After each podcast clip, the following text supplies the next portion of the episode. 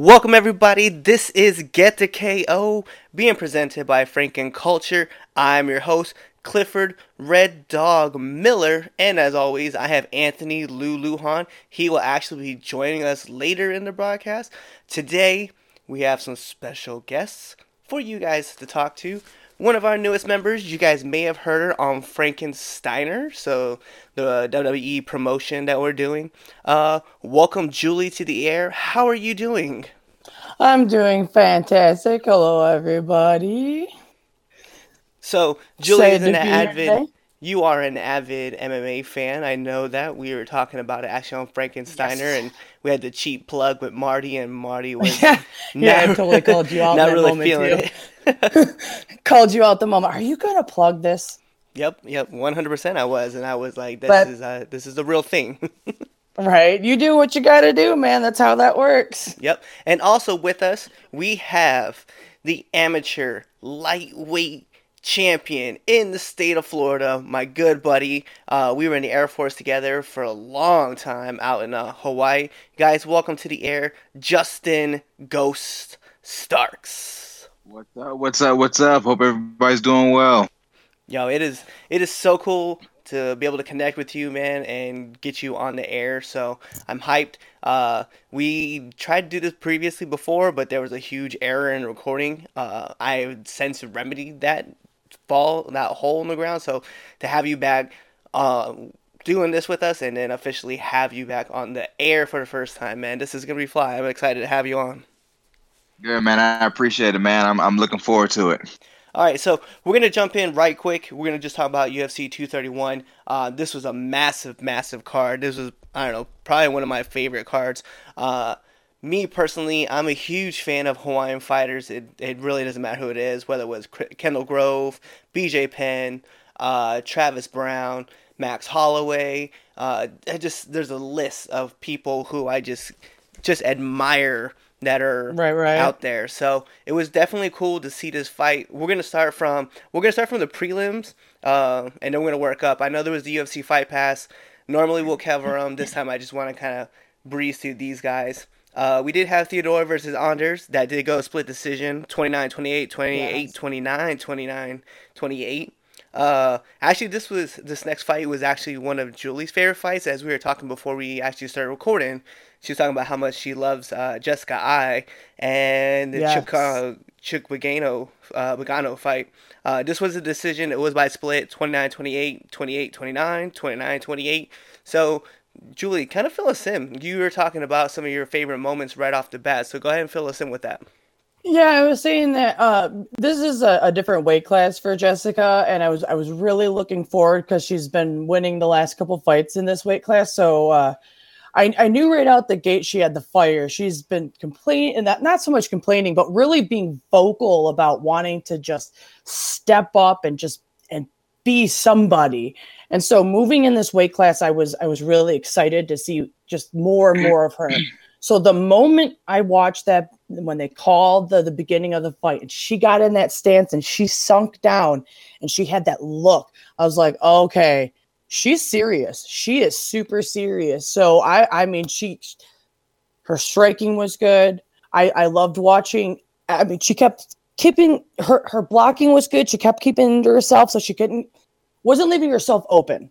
So I was I was really impressed at her at this weight class. So I've been wanting to see her. I want to see her more. I want to see her just I want to see her dominant here. I'm I'm I'm I'm really impressed because there was a little bit uh before where she wasn't doing that well.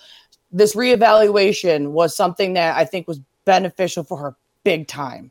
Yeah, I think like big, one of her time. biggest problems was that she had like such a big cut and it would just like drain her out. And I know exactly. Jessica, she has like she's like one of the greatest features about her aside from her wrestling is just her strength like she just is really really strong and you know and justin you can kind of attest to this too that when you have such a huge cut you sacrifice that muscle and that strength for that advantage in a weight class and uh, it's it's it's a tough thing to kind of deal with. But knowing Jessica, when she goes up a weight class, like she's a lot fuller. She's she's not cutting as much. She's not losing much muscle muscle mass, um, but she's more dangerous in that weight class.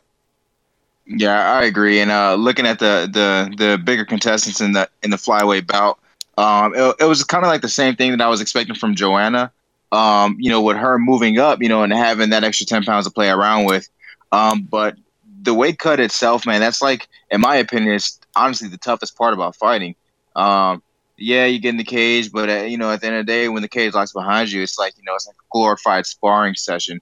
Now, the weight cut is that's what basically determines how you're going to perform in the cage. So, you know, having having that little bit of extra weight uh, is it's huge. Um, so I mean, the same thing, especially when it comes from a grappler, man. Like with high level grapplers, when they have that, you know, that that few extra pounds to play around with, man, you can feel it, you know, in the cage. And you being a, a wrestler yourself, Cliff, I'm sure, man, you can feel anytime you're on the mat with somebody who had, you know, a four or five pound advantage on you.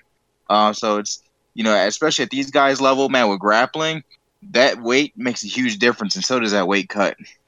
Yeah, without a doubt, man. Like one of the craziest things is like as we kind of get down to the cards, we're gonna talk about like some of those advantages and disadvantages because let's be real, man. Like we watch uh, Daniel Cormier uh, cut down to 205, and we used to talk about him like you don't got the power, you're not a hard hit, you're not a heavy hitter, you can't handle it at 205. And then he goes to 245 and he knocks out Stipe and Mikov, you know, Mikovic, and that was a massive moment because he even said it. Right. He talked about it numerous times, like. I've got my power back. I can hit harder. I'm better at this weight class. And we were like, yeah, whatever, bullshit. And he was right. we were all like, yeah, he wasn't bullshitting yep, we, about that at all. We paid that one. all right, well, let's keep going. So we got Burns versus Albina uh, Mercier, which ended in decision 30 27, 30 27, 29 28 uh, Ana Sonora versus uh. So Claudia is actually one of my favorite fighters as well. It was kind of tough to watch her uh, take the L for this one. Uh, 29 right. 28, 29 28, 29 28 in that as well. That was a unanimous decision. But I want to really get into this this this first fight on the main card, right? Because oh my, we're on yes. a chat room. We're on a chat room together. In case you guys don't know, and our chat room exploded with the Santos Jimi Manuwa fight. So let's get into this, right? So it was a second round KO. Um, it, it just looked like guys just wanted to stand and just trade and just throw as many bombs as they could. Um, Justin, yeah. what was um what was your key moment in that fight that you saw that maybe you were like I could I could take advantage of this situation too? So I don't think there was necessarily a key moment. I think uh, the way that Santos came out there and set the pace um, I thought that was huge. Uh, Manuwa, I think, you know, was coming out there and looking to have like some more time to get acclimated into the fight. You know, maybe feel Santos out a little bit, and Santos wasn't having no part of it. Uh, immediately came out uh, swinging for the fences, huge haymakers. Um, dropped Manuwa in the first round. However, Manuwa recovered, and he recovered very, very uh, uh, uh, in a very well planned manner um, in my opinion. He went to the clinch, uh, which is one of his strong positions, and uh, he landed some huge shots in the clinch too. Um, so that kind of made Santos, you know, kind of back away and start to respect that distance. Yeah, without a doubt. One of the things I did like was the fact that Santos went up from 185 to 205 to fight this fight. And it goes back to what we were talking about, right? When you have a big cut and you lose a lot of your body weight as well as your muscle mass, your power goes right with it.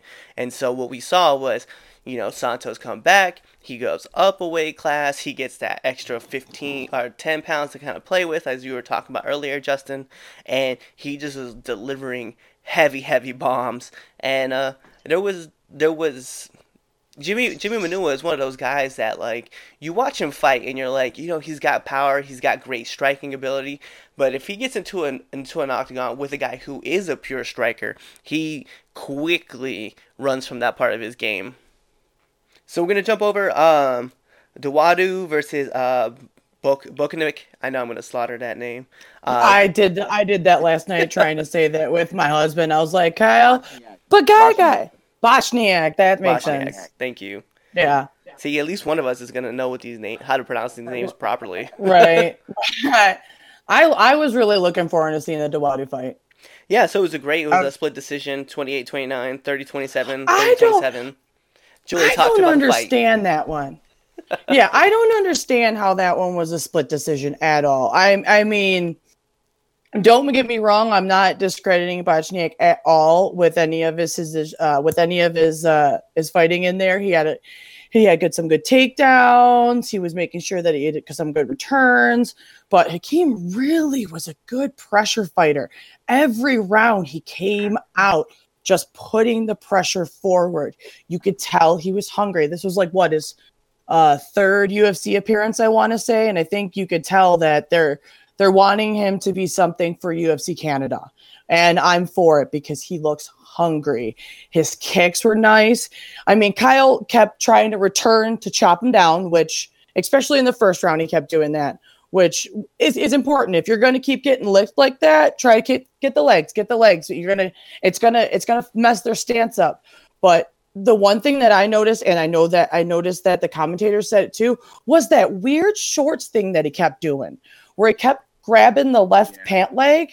That that tick, I don't know what it is, but there was nothing that came after it. If something came after it, I could understand, but that did not help him because every time he did it, you could see Dawodu go, okay, I that's where I got to come in. He almost timed a lot of his his hits to just go right in there. I mean, there was a few like he just boom, immediate swelling because Kyle's mind was on for some reason messing with his pant leg. I never understood that one. Yeah, it was kind of weird. I, I, I know, like watching the fight, I saw that too, and I was like, "Yo, I don't, I don't understand why you keep pulling up on your leg like that. That does, it's not gonna help you." And even as uh, Joe said it too, Joe was like, "It's not helping him in his kicks.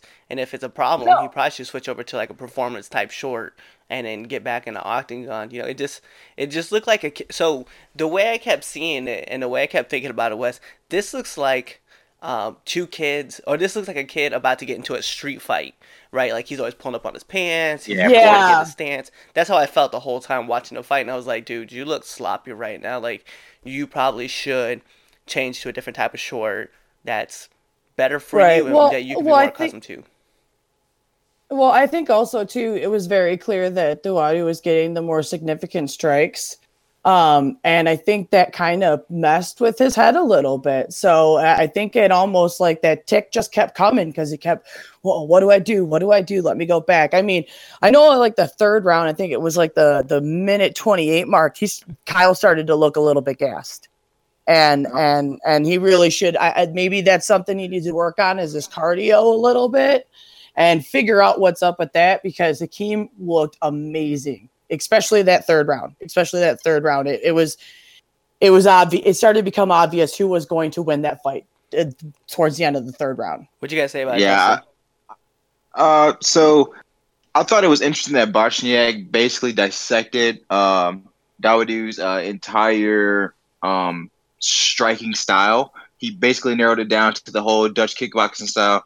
You know, two to the two to the head, three to the body. You know, throw the leg kick, and you know it was interesting to see. Uh, I was looking at the stats at the end of the fight. Dawodu had landed 34 body shots. So for you to know somebody's style, you know what they're going to come out there and do, and for them to still be able to execute that plan almost perfectly, um, I thought it was thought it was extreme. You know, it was really interesting.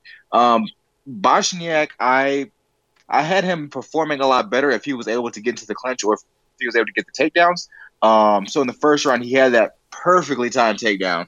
Mm-hmm. Um, and he, he had another good one in the second round. The problem is the judges don't really score those uh, if if you know the opponent gets gets right back up, which Dawodu did. He got taken down, but within the next ten seconds he was right back up. Bochniak wasn't able to land any significant strikes. Uh, I just think that um, Bochniak, mm, I don't I don't think he necessarily prepared to defend against uh, the high volume from Dawodu. Um, and yeah, I, I had that fight being a unanimous decision. Yeah. I, well, also, I think if you notice, I think it was that towards the end of the second round, um, Bochniak was wasn't really closing his right hand as much. I don't know if it hurt him or what, but he switched his stance up completely, and I don't know if that kind of. I think hmm? Joe Rogan had actually commented that he thought it was broken. Yeah. Oh, okay. I must admit that. Yeah, that well, that makes absolute sense because you could tell that at one point that hand was not closing, and there was there was an absolute shift in his game plan. So, Yeah, he I pulled up. that- He pulled up pretty hard, and he just backed away from the whole entire thing. Like, you could tell his right hand was was it was in a lot of pain. That's definitely what you Yeah. can tell. Yeah. So let's move over, okay? So we're gonna talk about this Gunnar Nelson versus Oliveira fight, right? So Cowboy, Cowboy came out. He came out swinging. It looked like he was gonna dominate this fight, and then just out of nowhere, man, Gunnar Nelson changed his game plan, got to takedown, uh, scored a second round submission, and this was. It was incredible because I was like, I I had him written off. I'm not gonna lie. After the first round, I was like, man, if if Oliveira could just keep this up and keep pushing this fight, like it's it's gonna be nasty for Gunnar, and Gunnar's just gonna take a lot a huge beating. Once Gunnar uh, got on top from the mount and dropped that heavy elbow that split his face open. Oh, Oh god, Olivia was Oh, bleeding so bad. It was just it looked Yeah, like uh, somebody opened up like who what did they s- Oh, I was They- I, w- I made a reference to it. I said it, it looked like uh, the elevator scene from The Shining where Oh yeah, that was hilarious. Just the like the flowing blood from the elevator. Oh my god, it uh, just bled uh, all Alex over. ended- Alex needed 29. I was reading an article today. He needed 29 stitches for that cut. Cool. 29 God. stitches for that. Yo, you ever That's drop an elbow seri- that? Have you ever dropped That's elbow that serious- bad, Justin? Not that bad. I have not. That's something else. That is something else. haven't That's been- when your forehead starts talking. Yep. And it was interesting. If you guys paid attention to how he set that up as well, a lot of guys, especially when they're in the guard, they'll drop those elbows. You know, they'll make contact with their opponent's forearm, of course, trying to cover up. But the way that he set that up was so perfect. He controlled uh, Cowboy's wrists, and he did not let go of the wrists when he threw those elbows. He held on to them, and he rolled them down Yeah. towards he basically rolled them down Cowboy's center line, down his chest, and then boom, came over the top. So it's like it's impossible for you to defend against that. That's why it only took two of them to cut him open.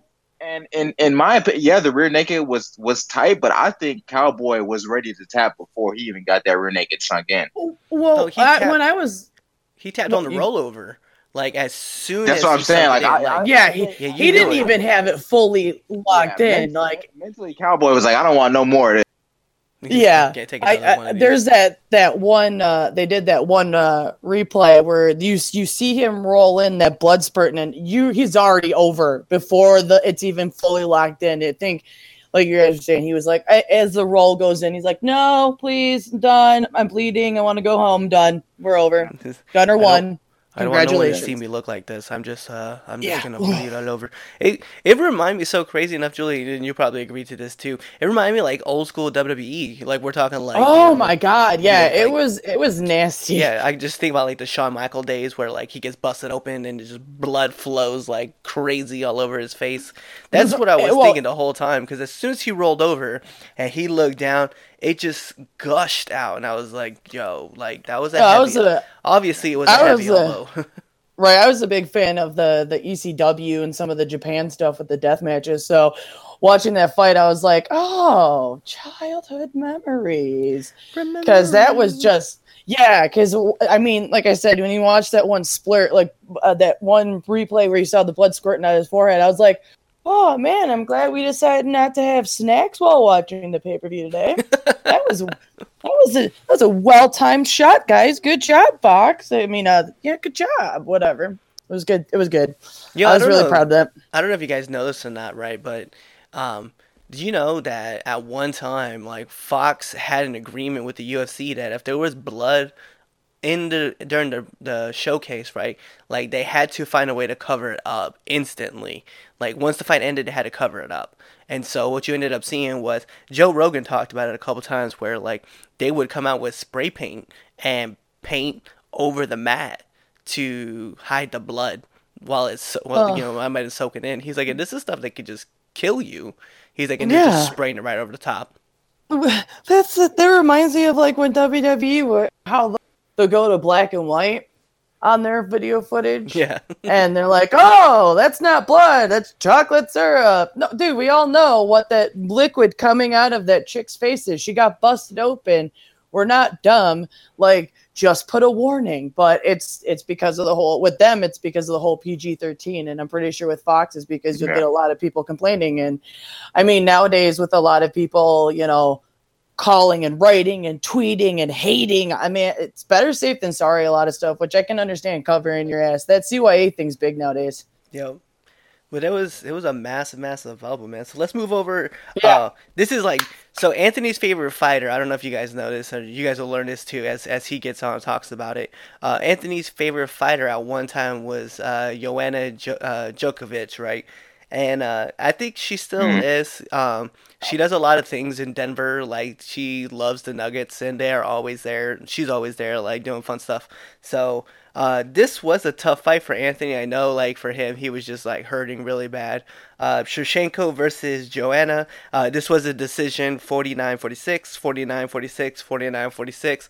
A unanimous decision, as you can see, all towards Va- Valentina. And Valentina, oh my god, she. I remember watching her at 135, and she was a beast at 135. And to watch her drop 10 pounds and not really lose that strength was was amazing to see. But then, like on the other side, um, during the and I felt this way during the third, fourth, and fifth rounds. I felt like Joanna, like her cardio was starting to kick in, and Well, you, you can see her strength was coming too. Yeah, Well, you could tell in those rounds who's the one that's consistently uh, a five round fighter. You Oh, know what I mean? Because Joanna with that cardio, that really helped her. Because I think like I think it was like the fourth round, you could see it's not that she was slow, but uh Valentina's punches were just a little slower. Her kicks were just a little less. Um, not that she didn't have any power, because that spinning back kick that she does, Jesus. I do not ever want someone to do that on me because I just cry because it is powerful. But you could see that she was start. I mean, especially when uh, was it the fifth round when the ref ended up having to split uh, separating the two of them when she just held her in that clinch. Mhm. That's when you could tell that Joanna's five round fighting cardio absolutely helped her out. what do you think, Justin? Yeah, you talking about spinning uh, heel kicks, man. That one from Shevchenko that near sent Joanna across the ring. Like that shit looked like it was out of a damn Mortal Kombat video game. right? they should use that as a promo for 11. Like I, it, it was re- so ridiculously fast that I actually did not like. I think I might might have blinked. I'm not even sure, but she's going so fast, and for her to be able to freaking like adjust and coordinate the positioning of her foot right. like so so accurate and well timed is it's ridiculous. That just goes to show like the, the level of strikers that both of them are. You Right, know, like I think Joe Rogan had mentioned it too. He's like, I don't ever see her feet like give any kind of sign that she's gonna throw that he- that spinning. there's kick. no tell. There's no tell to her kicks, and it's tough with Joanna too because she's constantly bouncing, bouncing, bouncing, bouncing. So you never know when that foot is actually going to come up. But with with with Shevchenko, it's like she's just so relaxed and composed, and you know she moves so uh, method, method, methodologically. You know that it's it's just it's it's it's tough. So it's like for her to be able to like walk down um, Joanna like that, it's man, it's that's tough. I, I had Shevchenko win the fight for the mere fact that she is a better grappler. She's better in the clinch. Um, but I, I just think that if Joanna may have had more power behind those punches, I think we would have seen a different outcome. Oh, I think Um, I think if she would have she would have been in like rounds one and two, if Joanna would have been able to really put in her game plan and kind of land her strikes and kind of understand the weight class a little better, I definitely think she would have definitely she would have won that fight. There's no doubt in my mind. Um, I just think back to like round three where she was pressed up in the cage in the clinch, and uh, she had a it was yeah she was being pressed up in the in the cage, and like Joanna was getting pressed against the cage and she looked down and then fucking Valentina's knee came up and smashed her in the face. And Oh Joe my Rogan God. was like, she is so flexible. oh, I know. And that knee was an absolute like what was that? Like uh what is that damn movie with Jackie Chan and Chris Tucker when that foot Rush comes Hour? out of nowhere? Oh, That was one of those moments where like all of a sudden Joanna's just looking there and boom, knee comes up right to the face. I I, I love that about Valentina because she could get you in that clinch and then she's she's figured out her limbs well enough and their flexibility to be able like, oh, I'm not just gonna hold you here. I'm gonna put some work on you. And and that that's it's really, really nice. Really, really nice. I think the other thing too was like I liked uh, I think it was like round two. You really saw Valentina upping her significant strikes. Um every time though, Joanna had to answer for it. Uh, and so it was like it, it was very interesting. I like watching. They very evenly matched up. You could tell why this was a really good fight to watch, and the whole background with them in Muay Thai, and why Joanna really wanted to get this fight because of the fact that Valentina, what I think she beat her twice. I think she's got two wins over in Muay Thai because it it it was it was nice. It was a nice even as far as the strikes, but like you were saying, the moment Valentina got in the takedown, like we were saying in the chat last night, she's so smooth with it. It's it's like the moment she gets you down there, it's like, oh, okay, this is just how it's gonna happen. Um, I and the other thing with that spinning back kick earlier when you're saying about throwing her on the other side of the ring, I gotta say that's gotta mess with Joanna a little bit because you can't plan to be just on the other side of the world out of nowhere you know, just you're, you're locked in there, and then she puts you on the other side. And because Joanna keeps coming in, she's a really good pressure striker.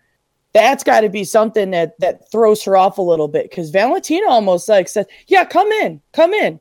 I want you to put that pressure on me because I have something like I think it was what round three when she got that front kick to the face to Joanna where she just put her toes in her mouth and was like, "Hey, poof, there you go."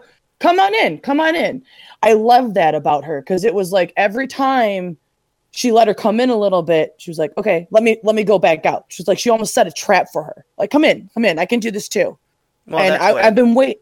During, I love that. I love that part. Yeah, yeah. During the post fight, um, uh, Joanna was talking about it, and I, I don't know if you saw it or not, Ghost, but Joanna was talking about how uh, Valentina just set traps, and every trap she set, Joanna fell into them and got punished for it.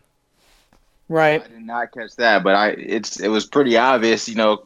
Shevchenko, she was just man, she's she was countering everything so perfectly. Like no matter Joanna, no matter how much Joanna threw, it was the same thing. Let's you guys saying like Joanna was, you know, she kept coming back, kept coming back, kept coming back. It was the same thing with Shevchenko.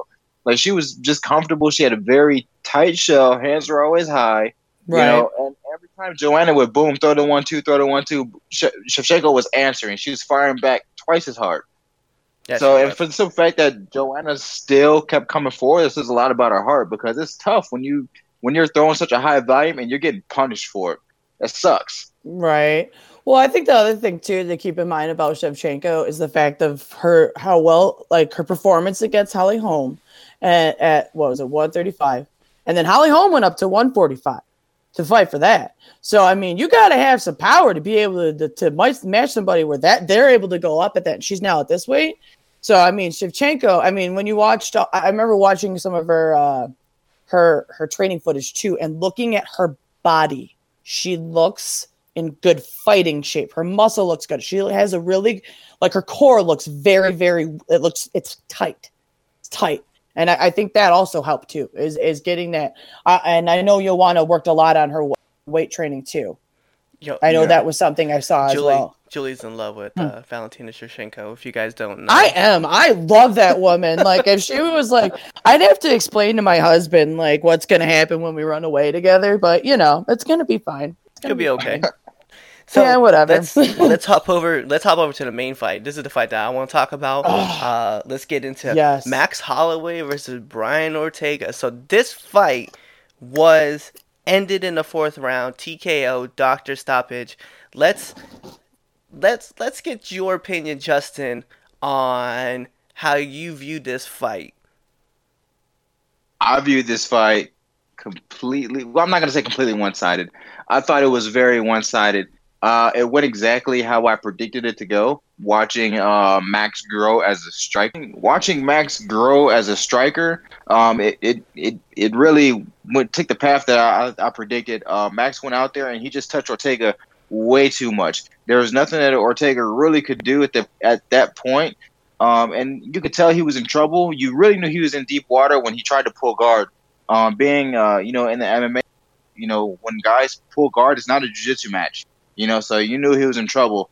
Um, Max did a phenomenal job transitioning from orthodox to southpaw, and I think that really uh, kept throwing off Ortega's game plan. It felt like every time that he would, you know, counter Holloway with a big two of his own, or whenever he felt like he was dazing Holloway, Holloway would just switch stance, and all of a sudden that jab became a, a, blazing two straight down the pipe. And everything that Holloway did, he did it strategically. He would throw the one two. He was cutting the corner perfectly, and then anytime he cut that corner, he wasn't taking pressure off. He would throw the one two, cut the corner, boom, and then he's throwing another three, four, five punches right after that. Uh, I got to give it to Ortega. Crazy amount of heart, crazy amount of discipline. Um, I was reading uh, one of his posts uh, earlier today. Broken nose. Uh, I believe he broke his thumb as well. He just kept coming forward, and honestly, I think you know, and he, he agreed with with the with the doctor stoppage. You know, he completely agreed with him, which I think you know says a lot about you know exactly how the fight was going. Right. But um, if the doctor wouldn't have stopped that fight, Ortega was going to go back out there for round five. Oh yeah, he would have gone with his eye completely shut. He would have just kept going forward like just robotic because he was not. He wouldn't have quit. Yeah, No. I, I have mad respect for that. Unfortunately, I, I just think he got outclassed.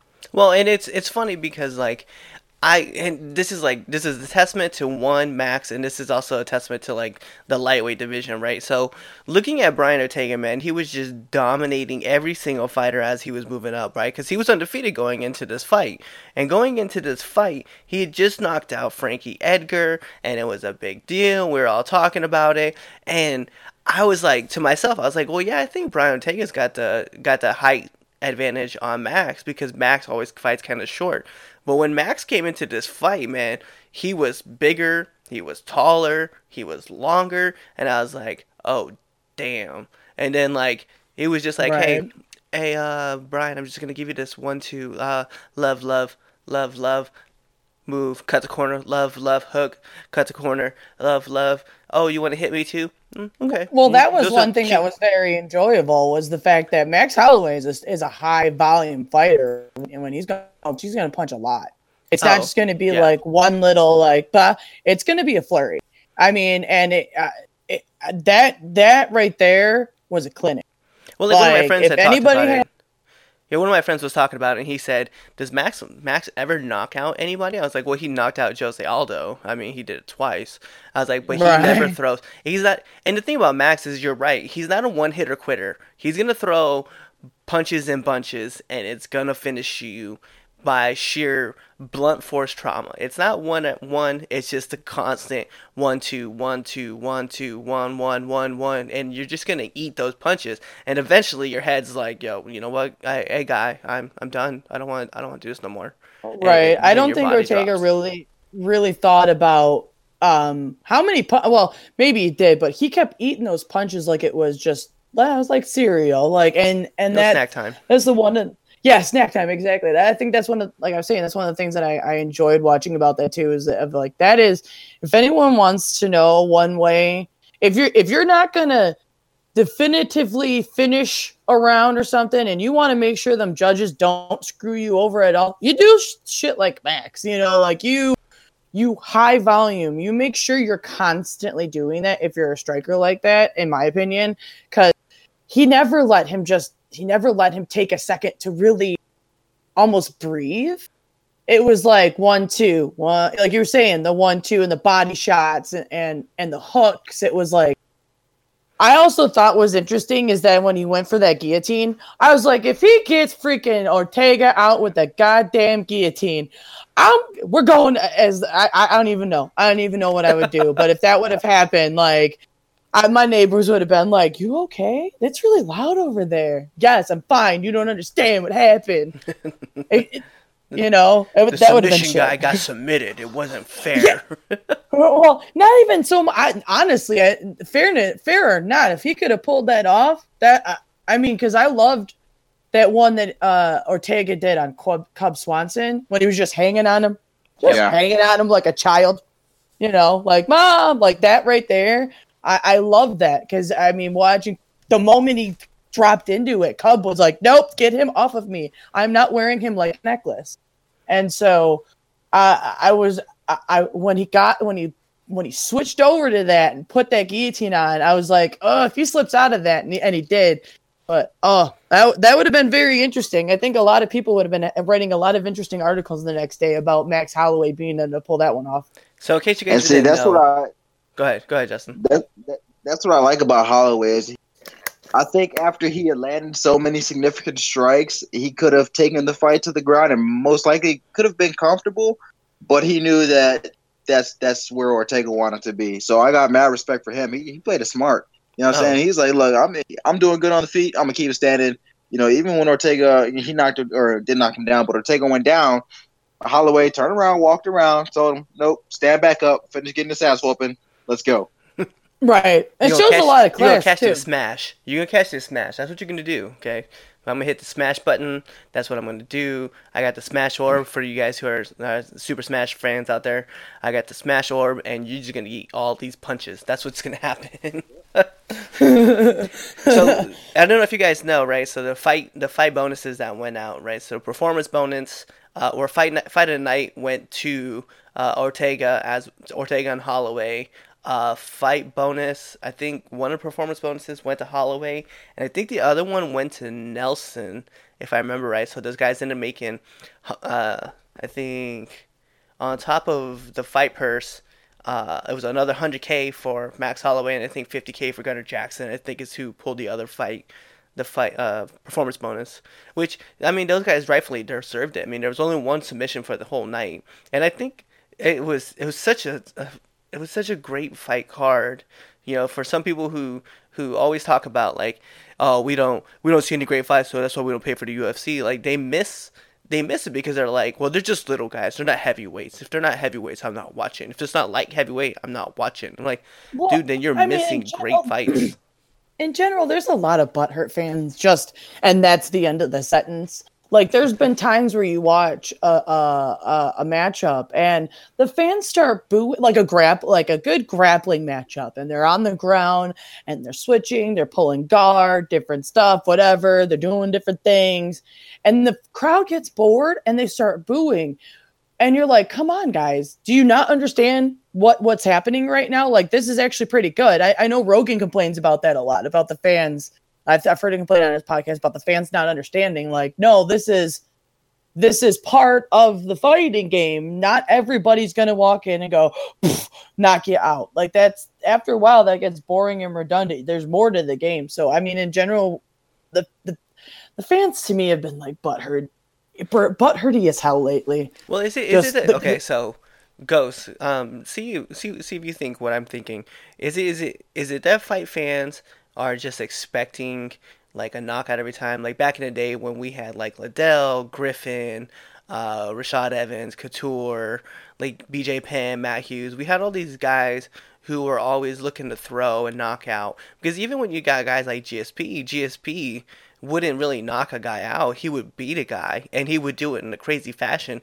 Anderson Silva only had a few knockouts in the UFC. Like he TKO'd a bunch of people, but as far as like getting that flash knockout, it it wasn't very often, man. So is it is it that old school UFC fans have got spoiled, or maybe they moved on, and the new fans are expecting to see what the old UFC used to be like, or they just don't understand the evolution of the game. What do you what would you think is a contributing factor to this? Honestly, what I think it is, uh, and, and you know, to I gotta bring him up. You know, uh, when you when you're talking about this subject, it's it's kind of like when people watch Floyd Mayweather fight. You know what I'm saying? Everybody wants to see like the big Mike Tyson knockouts, and they get mad when they see Floyd Mayweather go out there and technically destroy people, somebody for 12 rounds. It's the same thing. The problem is you have a lot of these people who go to these big UFC events, and a vast majority of them have never stepped foot on a mat before in their lives. They don't understand you know when when people are on the mat when they're when they're on the canvas it's a jujitsu you know it's a, it's a game of, of, of chess. They don't understand it. They don't understand how long it takes you know for the, you know in between rounds you know for uh, fighters to fill each other out and you know how the the fight progressively picks up in intensity. They don't understand how physically draining it is being out there. So when you get these you know 200 plus heavyweights out there that are dying in the third and fourth round, but they're somehow still standing, and now they're getting booed. The fans don't understand. They don't understand the the the, the technical portion of it. Well, at least uh, uh, I'm not going to say all fans, but a lot of the fans don't understand the technical portion of it. They don't understand how taxing it is on the body. They don't understand how mentally draining it is. Th- these fighters, and I know it happens to me too. You get these huge adrenaline dumps. You know what I'm saying? Like you're backstage, you're listening to freaking Wu Tang Clan, there's fucking 50 Cent or some shit. You know what I'm saying? You ready to go, and then you step in the cage, you hear that metal click behind you, and it's just like, oh fuck, I'm here. You know what I'm saying? And now all of a sudden it feels like you're standing in, in, in fucking cement. Fighter, Right. the, the, the fans don't understand that. They just want to see their expectations. They want to see somebody get knocked out. They want to see somebody get put to sleep.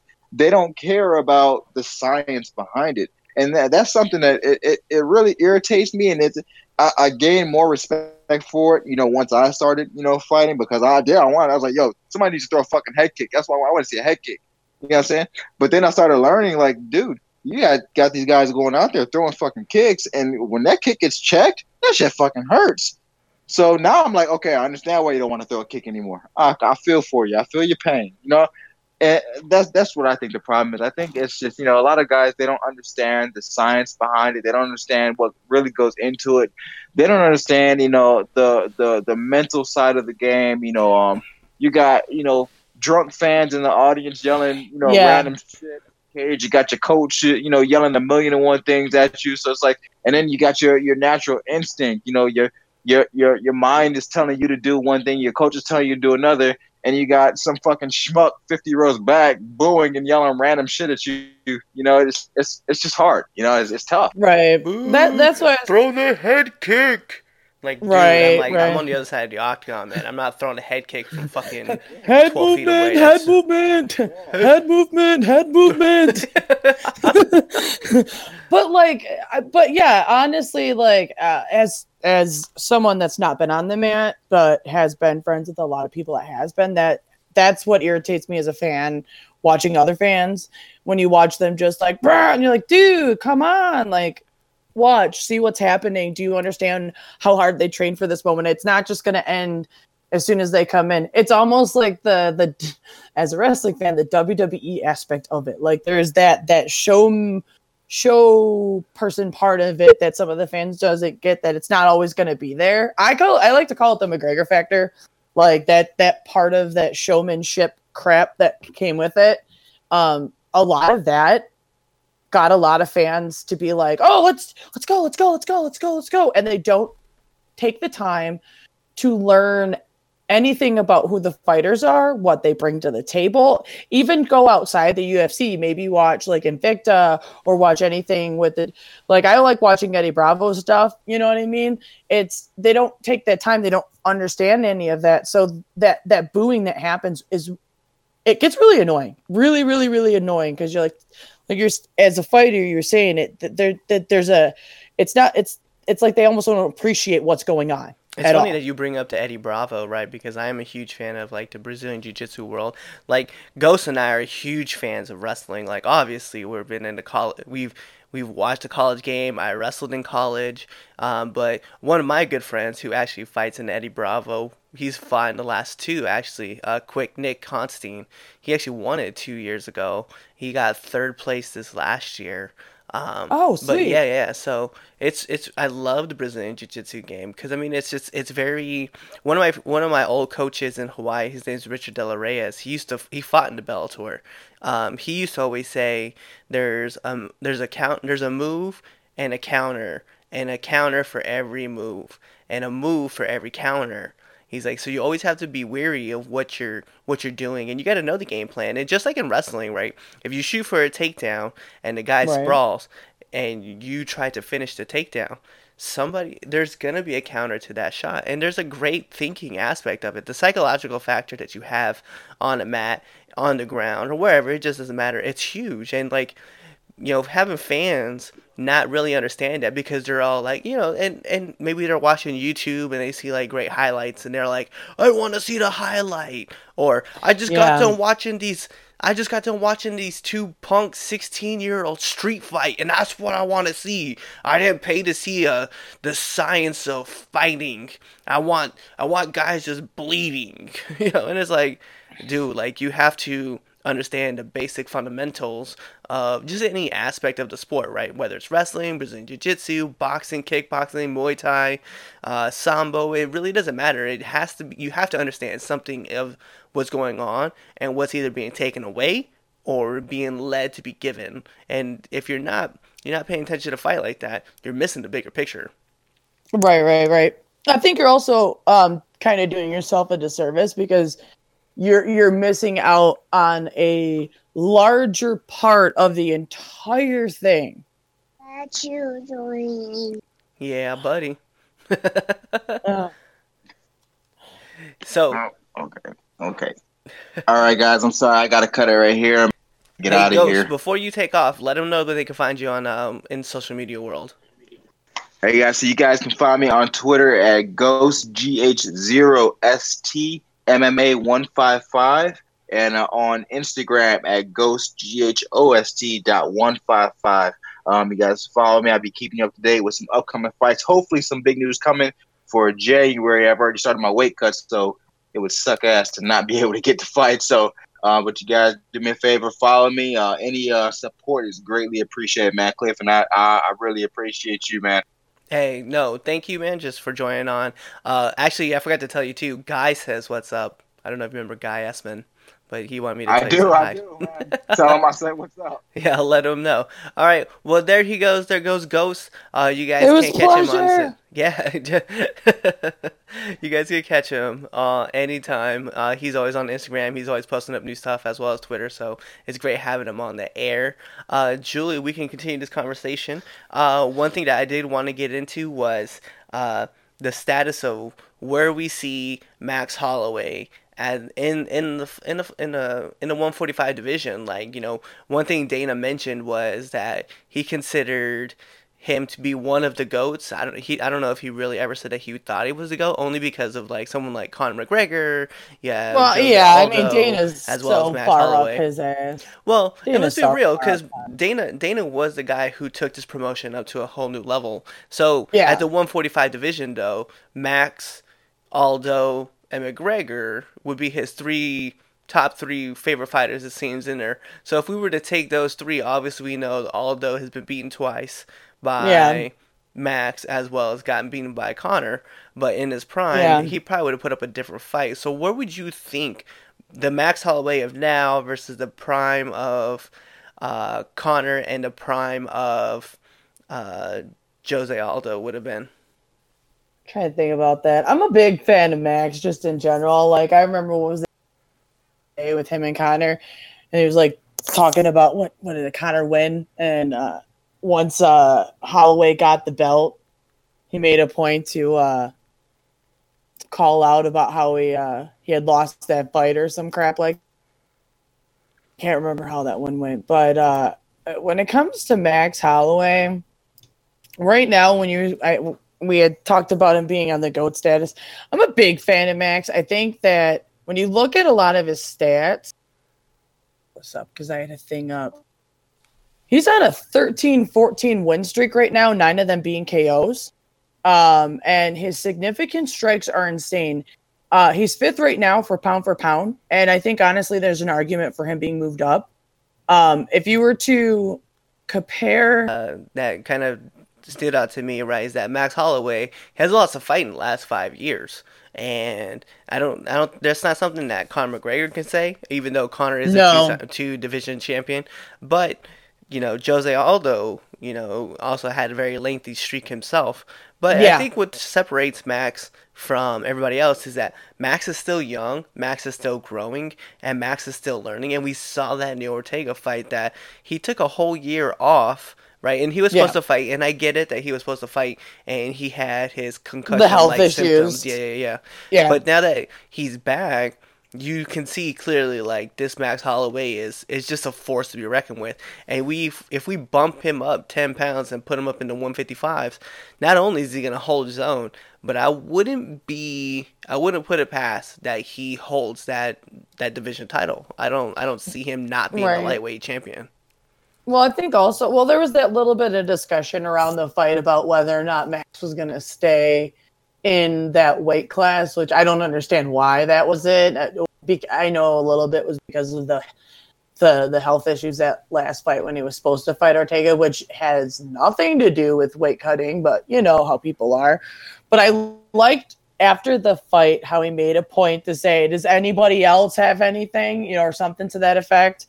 Um, I think eh, we get one more title defense out of out of Max.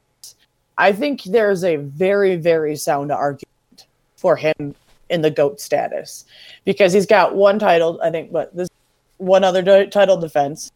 And I think if he gets another one, or they throw Conor at him, because I'd love to see that one. I'd love to see the two of them punch each other in the face because I don't, you know, every Conor likes to rely on his left and blah blah blah blah blah. But I like we were talking earlier that high volume stuff, that high volume shit out of Max. I don't know if Conor can handle that shit.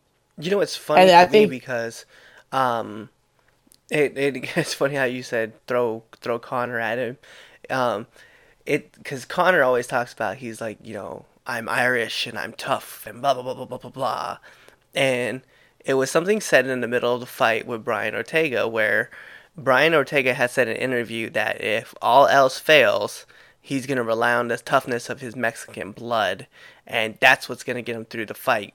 And Joe Rogan was like, I don't know if he knows this or not, but Max Holloway is Hawaiian. So between Hawaiian fighters and Mexican fighters, that Right. toughness factor is a wash.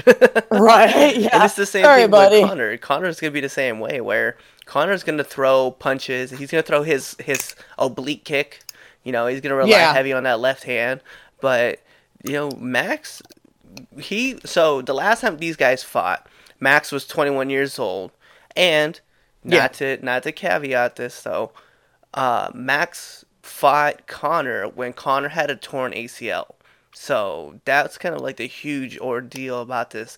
So I think move and move up a couple years to where we see where Max is now. I think one we have a whole different fighter, and two, if Conor is the guy that wants to fight uh, Max Holloway next, I think we're gonna see a, a whole different factor of what that fight was versus what it's going to be. And I think Max Holloway is to be the guy that's to be like, hey, I I know Conor's a big name fight. I'm just going to put him out, and that's just what I want to do.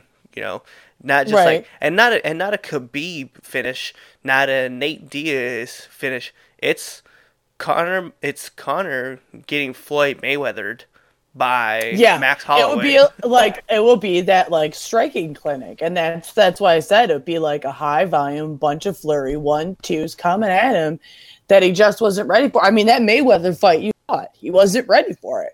He talked such a big dang game, but then when he was getting licked in the face a bunch of times because he didn't he didn't really fully prepare himself for for that much consistency.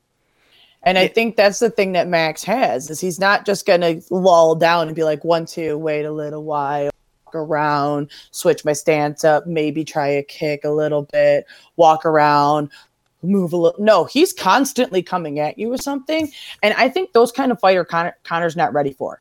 No, And- it's a, it's a and- barrage thing, and it's Yeah. funny because like I a lot of fighters like, and you'll hear it in other in other podcasts I talk about right.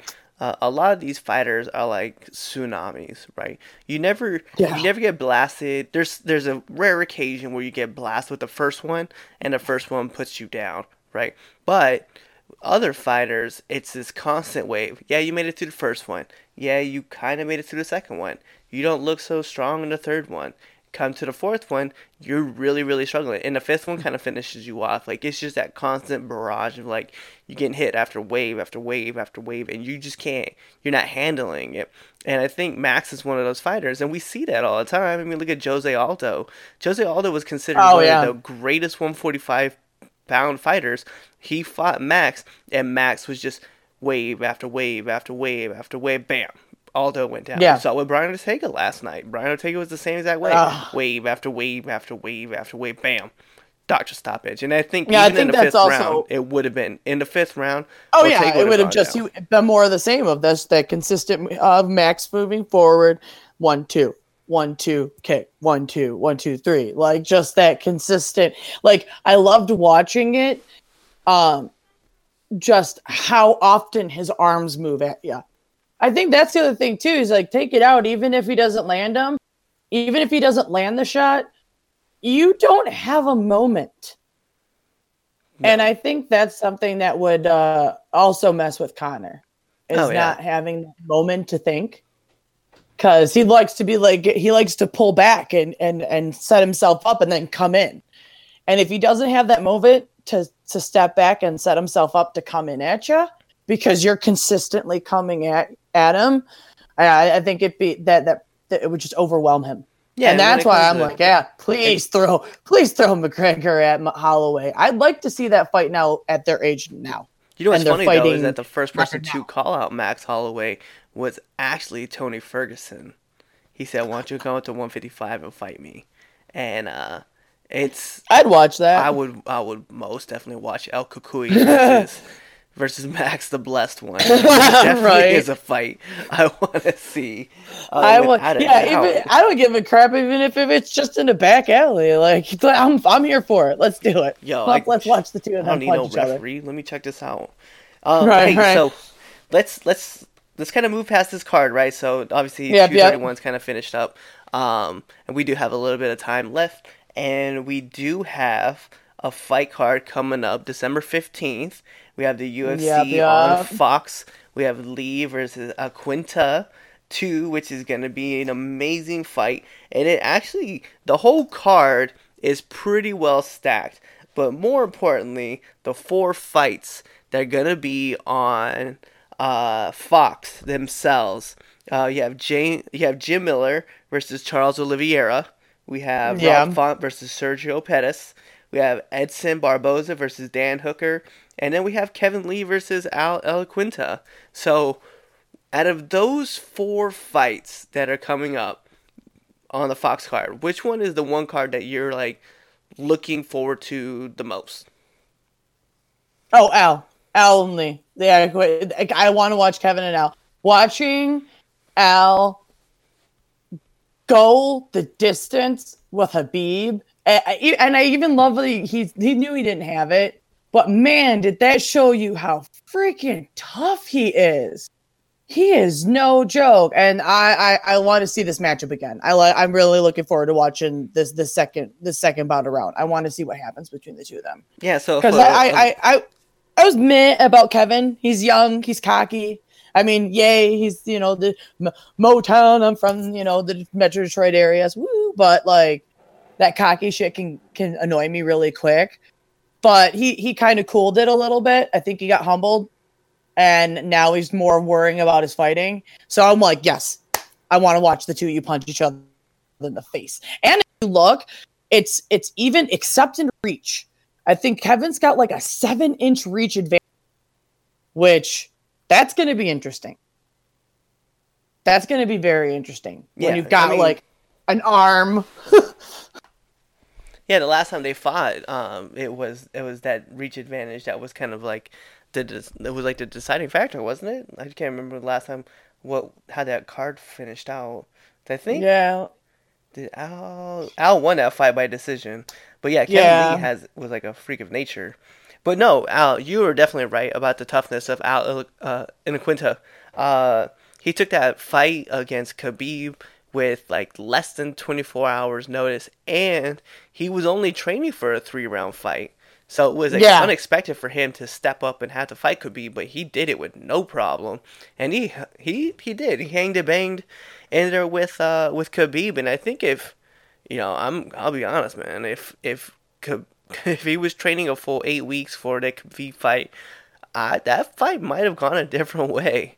That fight I- definitely yeah, would have it's, gone. it's a good argument. It's a good argument because there's not a lot of people that's been able to take him, take a beat like that. And Yeah. Al did. And Al showed a lot of people like, hey, don't count me out. And I loved at the end of that fight when they were announcing for Habib, and you just look at Al and he's beat the shit. And he's like making that one number one, like I won.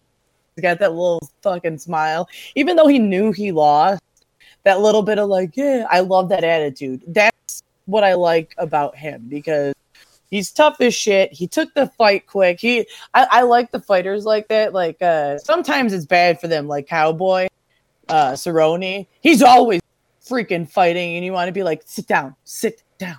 Child, sit down. You're going to hurt yourself. Take a break, child. Yeah, like what is it like? I'm gonna go spelunking, and then I'm gonna go jump in a cave, and then I'm gonna go fight. Oh, you need another fighter. Oh, you need another fight two weeks from now. You're like, dog, you can sit. Um, but I, like I said, I loved at the end of that fight with Habib when he just like, oh yeah, and you're like, damn, Al, you are a tough son bitch.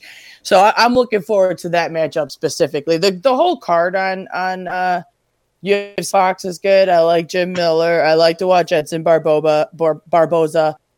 I'm a, I like the Pettises, but specifically that main event is, is something I'm looking r- looking forward to. Big So, just really quick, we want to welcome on the air Anthony Lu Luhan. How's it going, sir? What's up, everybody? How are you guys? As you can tell, my voice is still not back completely, and I just got home, so I am going to jump on and finish this podcast out with you guys. Yeah, so the one thing I want to let you guys know is too is that Lou has been fighting a virus. Uh, he is coming around. He's getting a little better. It's just it's taking a lot of time. We did talk about it last week a little bit that he had an illness, so we're gonna try to keep him at a minimum, just kind of let him know. But I know that uh, he's also excited about this fight card coming up on Fox, where uh, you know Jim Miller, Charles Oliveira. We mentioned Rob Rob Font uh, versus Sergio Pettis. We talked about the Edson Barboza, Dan Hooker, as well as the Kevin Lee and Al Iaquinta fight. Uh, me personally, I'm excited about Edson Barboza. I don't know of a guy in the UFC who is able to deliver the leg kicks at the force and speed that Oh. he lands them at. I mean, They're every, and so it's- devastating. you know what's so crazy to me? The only thing I think about is Terry Etim. Every time I Mm-hmm. hear Edson Barboza's name, instantly I think of Terry Etim and that spinning heel kick that just ended his night. And I'm like, yo, that wheel kick, it it hurt. Like he starched Terry Etim at a moment's notice, and that was it. Like he and he walked away from it. He was just like, yep, that's this is what happens. I was like, oh, this, Right. this is so gross. I, uh, I I'm going to jump in real quick here. The first thing I'm to say is is that this card is to be good. Kevin Lee's first MMA fight in the or first UFC fight was against uh, Al, and uh, he's become more rounded. Um, but I came in here, and all I heard, the very first thing I heard was somebody say, "Donald Cerrone, sit down." Hell no, Donald Cerrone, get on this card. Oh no, no, no! I'm just talking. I was saying about how constantly wanting to do, and sometimes, uh, sometimes he maybe wants to sit down in between fights. But no, I understand. I, I will always watch him fight. I don't care if he gets if he's fine with getting and losing and getting his head beat off. I will always watch Cerrone fight. He's a fun So- fighter. Fighter Yeah, to watch. and- I think too. What Donald it is for me, Cerrone. right? The one thing I think for me is that, uh, and Dana kind of touched on this with the Brian Ortega fight, right? He said the same thing. He said that sometimes there are fighters in the industry that are too tough for their own good and don't Yes. know when it's time to like, hey, take a rest or shut it down. And Donald Cerrone is one of those guys that That's- take that's a fight. pretty much "Oh, what I took- mean." I took I took minimum damage in that last fight. I'll take another fight two weeks later. I may not win that fight, but I'll take that fight too. And Donald Cerrone is like guys like, and you know, it's it was something that Julie was mentioning was. Uh, I'm gonna go spelunking, and I'm gonna go cave diving, and I'm gonna go swim with a shark, and I'll take that fight, and then I'm gonna go ride my motorcycle. I'm gonna go uh, drift this car, and I'm gonna get in a wrestling match with a bear, and I'll take that fight too. and that's Donald Oh, Cerrone's that- mindset. yeah, like you want to live the life to the fullest, whatever, dude. Do you? No, hands down, I, I'm I'm just giving you I'm just giving you shit, Julia. Um, no, you're good. You're good, man. I definitely a huge Cerrone fan. I love the way he lives his life. That's that's pretty much how I live a lot of my stuff that I do. Full force, full steam. That's all me and Cliff have ever known. I've known Cliff since we were seventh graders, and we've always went full full steam ahead. And that's but that's why I like Donald. I really wish he, that they'd get him a fight really quick because he uh his last fight he he won in the first round. He uh Oh, he was fantastic his last fight. In the um who did he fight? Um Oh, is that uh, you're talking about Cowboy? oh So- yeah, Cowboy.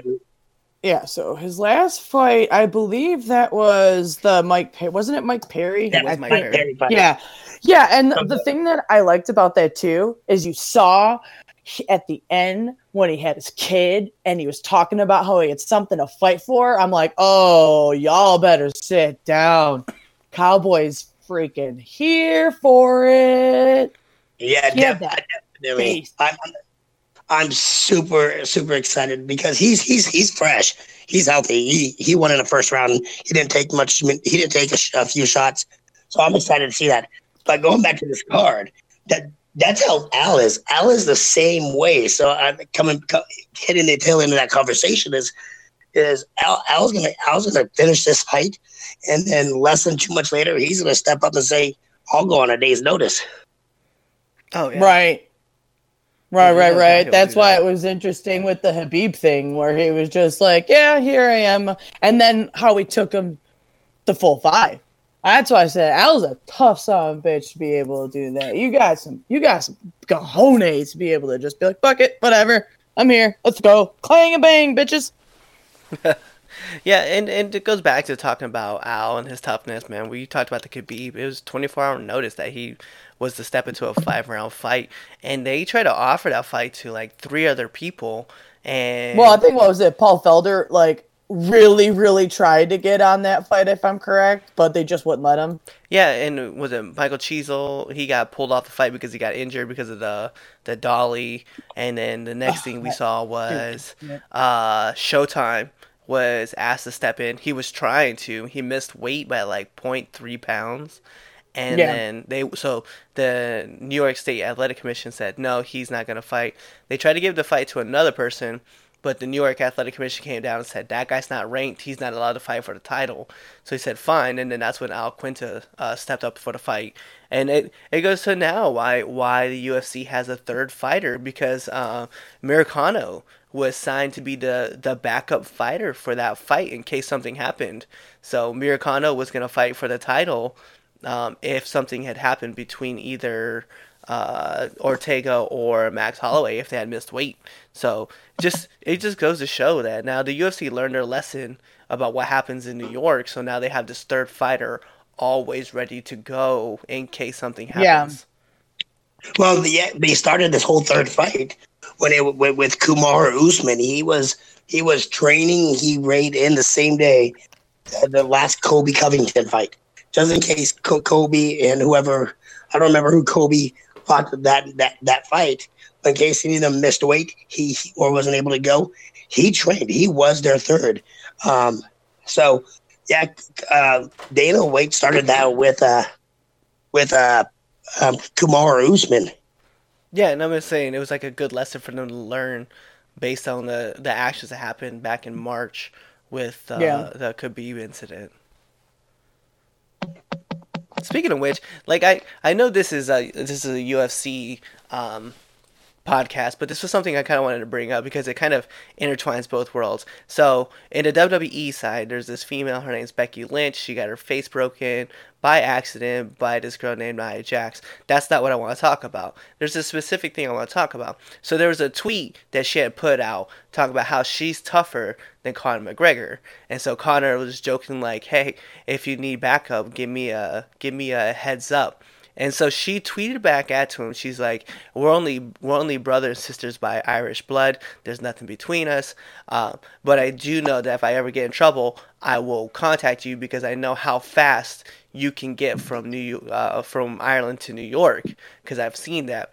It was reported by another podcast, right? So uh, Wrestle Talk was the guys that reported it, and they they made the connection between that tweet and WrestleMania.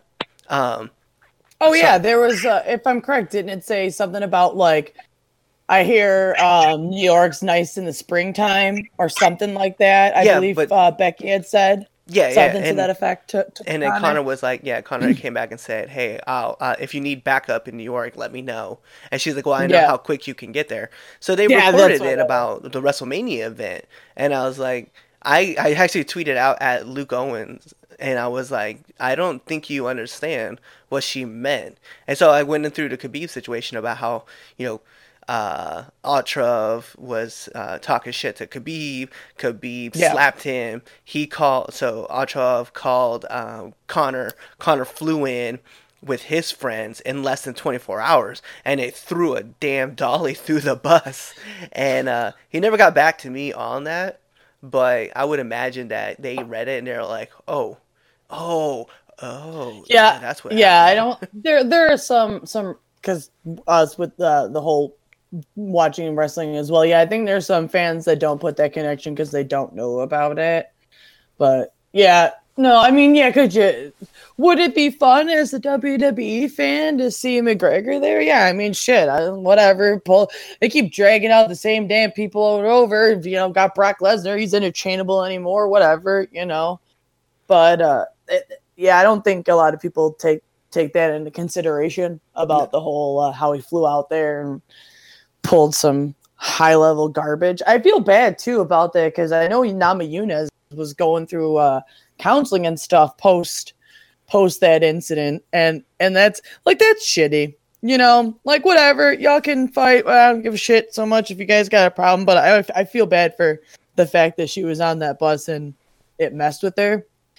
Well, there's a lot of yeah, people. I mean, uh, well, yeah, but I mean, like I know she, Anthony, she- Anthony, Anthony and I's favorite joke is uh, Michael Bisping, where he was just like, uh, he said, "I'm one and zero against chairs."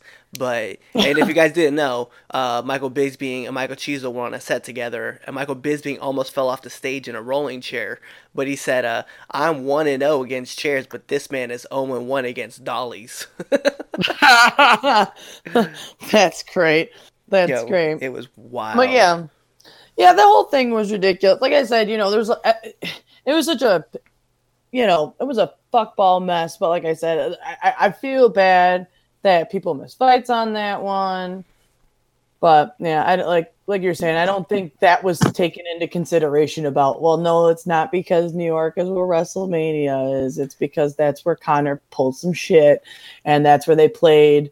They got the probably the best PR footage they could have ever gotten for the Conor McGregor Habib fight because god damn did they just replay that over and over again. Yeah, I don't know how why they thought that Habib wasn't going to pull the shit after the fight that he did Uh-oh. after constantly replaying that freaking dolly going through there and the shit that was going down. I'm like, once you saw him like do that eagle kick out of the cage at Dillon at the end of the fight, you're like, duh. Yeah, Yeah, pl- kept playing this shit. Oh, oh my god! Uh, I think it's um, MMA World. I think it's through them or whatever. There's that shirt where it's Khabib. the silhouette of Habib and it's got the eagle wings on it. I'm like, I fucking need that shirt. It's just it's just funny to me, right? So like we made this connection right now where we talked about Max Holloway to uh, this this fight card coming up, right? Al Iaquinta taking the fight on short notice against Khabib, which ultimately led to Conor, which led to Becky Lynch talking about it, and then to uh, tomorrow we're gonna find out what the punishment is for the Khabib and Conor McGregor situation, right? so yeah, the Oh, hand downs gonna come out. We'll find out about the suspensions. Anthony, how would you? That's gonna be interesting. What do you what do you predict? What do you predict will be with uh, the hand downs from the Conor McGregor Khabib suspension based on the situation that happened in New York? I literally think Conor is going to get off with my probably six month suspension, if that. I fully intend that they're going to strip Khabib of that title.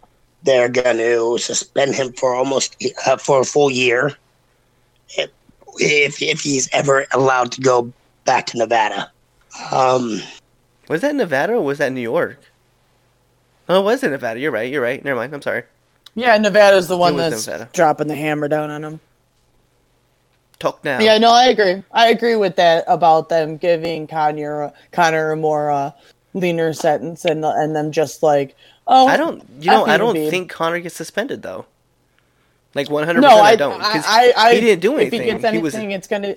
Hmm? Hmm? He didn't. He didn't do You're saying? anything. He was in a he was in an octagon, and a guy jumped the fence and punched him from behind. Like Right. Conor didn't throw a punch. Khabib, on the other hand, like no, no, no, no, no, no, no, no, no. Conor threw a punch. Conor hit his coach. Conor hit, the, hit his coach when Conor jumped on jumped on top of that fence. oh, did he? Oh, Or no, no, shit. I just remember realize seeing that. Khabib flying out of the cage. Well, yeah. the Honestly, that's all, that's all I remember. Habib get on top of that that that cage, and then all of a sudden Dillon run his mouth, and then just seeing an eagle fly down like a beautiful, majestic bird. Bam! well, my husband and I were watching that. I was like, "What the shit's happening?" Like, so I said, "I want this shirt." Like, I I fully intend on if uh, having my friends and family listen to this podcast, and if you do, that shirt, Christmas, it's coming. Santa, let's do it. I want go. it. I Yeah. want that fucking shirt. Chewy's family. Send it to me too. Yes, right. Yes, we all need the shirts. We all Just need get the three of them. I wear I wear a medium husky. I'm, I'm, I'm straight fat. Give me an XL. oh, that's- that's great. I just yeah, think I, just think of uh, that movie Fifty First Dates. Every time someone asks me what my shirt size is, I tell them it's a, I wear a medium husky. oh, oh yeah. Oh man, I haven't seen that. All right, yeah. so uh, next week, guys, we'll get back on. We're gonna talk more about the the fallout of the Conor McGregor uh, Khabib situation. So we'll talk about that. We're gonna talk about the the UFC Fox fight card, and then. Oh my goodness, you guys! If you have not been excited, UFC 232 happening December 29th. It will happen. I'm it's gonna be so, so hype. We have Alexander freaking Gustafsson, excited. Jon Jones. We have uh, Cris Cyborg. We have Amanda Nunes. We have Carlos Condit, Michael Chiesa, Chad Mendes, Alexander Van- Valowski, uh, Andre Arlovski, Cat Zingano, BJ Penn, Uriah Hall. Oh, yeah. So Yeah. many names that are going to be on UFC 232. So I Oh know god, yeah, you guys Corey are hyped was it? about this. So uh, next Latifi week- versus Corey Anderson, I believe, is on that card too. yes. Right? So Oh, next God. week, um, we'll cover we'll cover uh, this past fight, which would have been Fox, and then we'll talk more about the UFC 232 uh, Jones versus Gustafsson fight. So, uh, Julie, go ahead and give out your uh, your plugs and let people know where they can find you. Okay, I don't have really too many. The only one been giving out Instagram if you want to join in the fight of becoming a less bad person. I'm uh, my Instagram handle is uh, a, a little less Chewbacca. The uh, the like the letter A, the word little, the word less, and then the word Chewbacca. Take the word Chewbacca, say, switch out Chew, put the word Jew.